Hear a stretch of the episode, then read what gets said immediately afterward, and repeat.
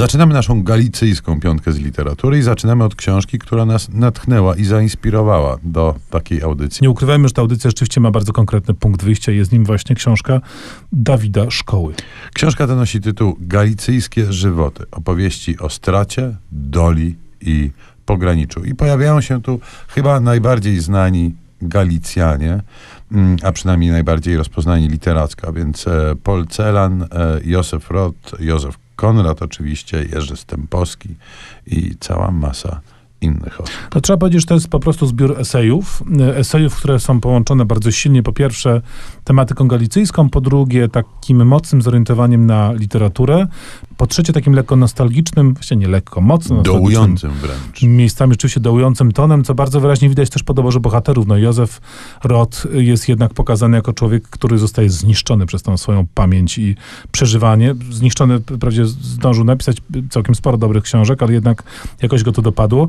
Ma też y, Dawid Szkoła dość y, taki szeroki rozrzut tematyczny, bo to się w ogóle zaczyna pierwszy esej od opowieści o podboju Meksyku, od Hernana Cortesa, potem y, od cesarzu Maksymilianie i jego małżonce Carlocie, którzy no, przez chwilę byli cesarzami Meksyku z francuskiego nadania, się tutaj też mówi, ale to rzeczywiście wszystko prowadzi nas do Galicji, tak samo jak historia Konrada, która, jak wiadomo, gdzieś tam w kierunku Afryki zmierza. Wszystko w Galicji się spotyka. To jest wprawiająca pewien nastrój lektura, dająca do myślenia, pokazująca różnego rodzaju tematy, ale też bardzo inspirująca lekturowo. Y, każdy esej kończy się małą bibliografią i to rzeczywiście inspiruje do tego, żeby po tą bibliografię sięgnąć. I tak jak u Dawida Szkoły wszystkie drogi prowadzą do Galicji, wszystko w Galicji się spotyka, jak powiedziałeś, tak u Martina Polaka jest dokładnie odwrotnie. Wszystkie drogi prowadzą z Galicji, prowadzą z Galicji w świat.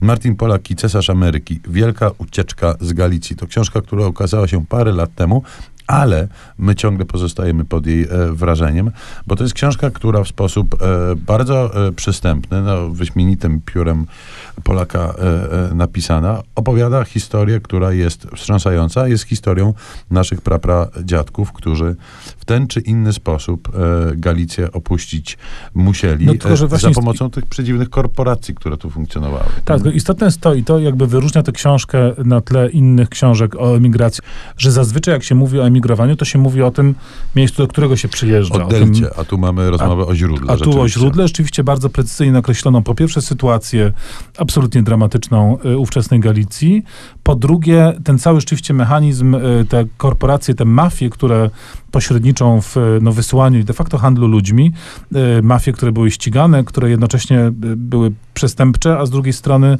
dawały nadzieję tym naprawdę żyjącym w tragicznych warunkach y, ludziom. Rzeczywiście jest to, jest tam masę informacji, masę, masę historii, ale no tak, ale Polak rzeczywiście umie pisać, to się czyta jak powieść sensacyjną niemalże. Tak, i chyba e, mało co nas tak kręci jak egzotyka, która jest bardzo bliska ciału. A to przecież działo się wszystko 100 lat temu z niewielkim okładem zupełnie po sąsiedzku.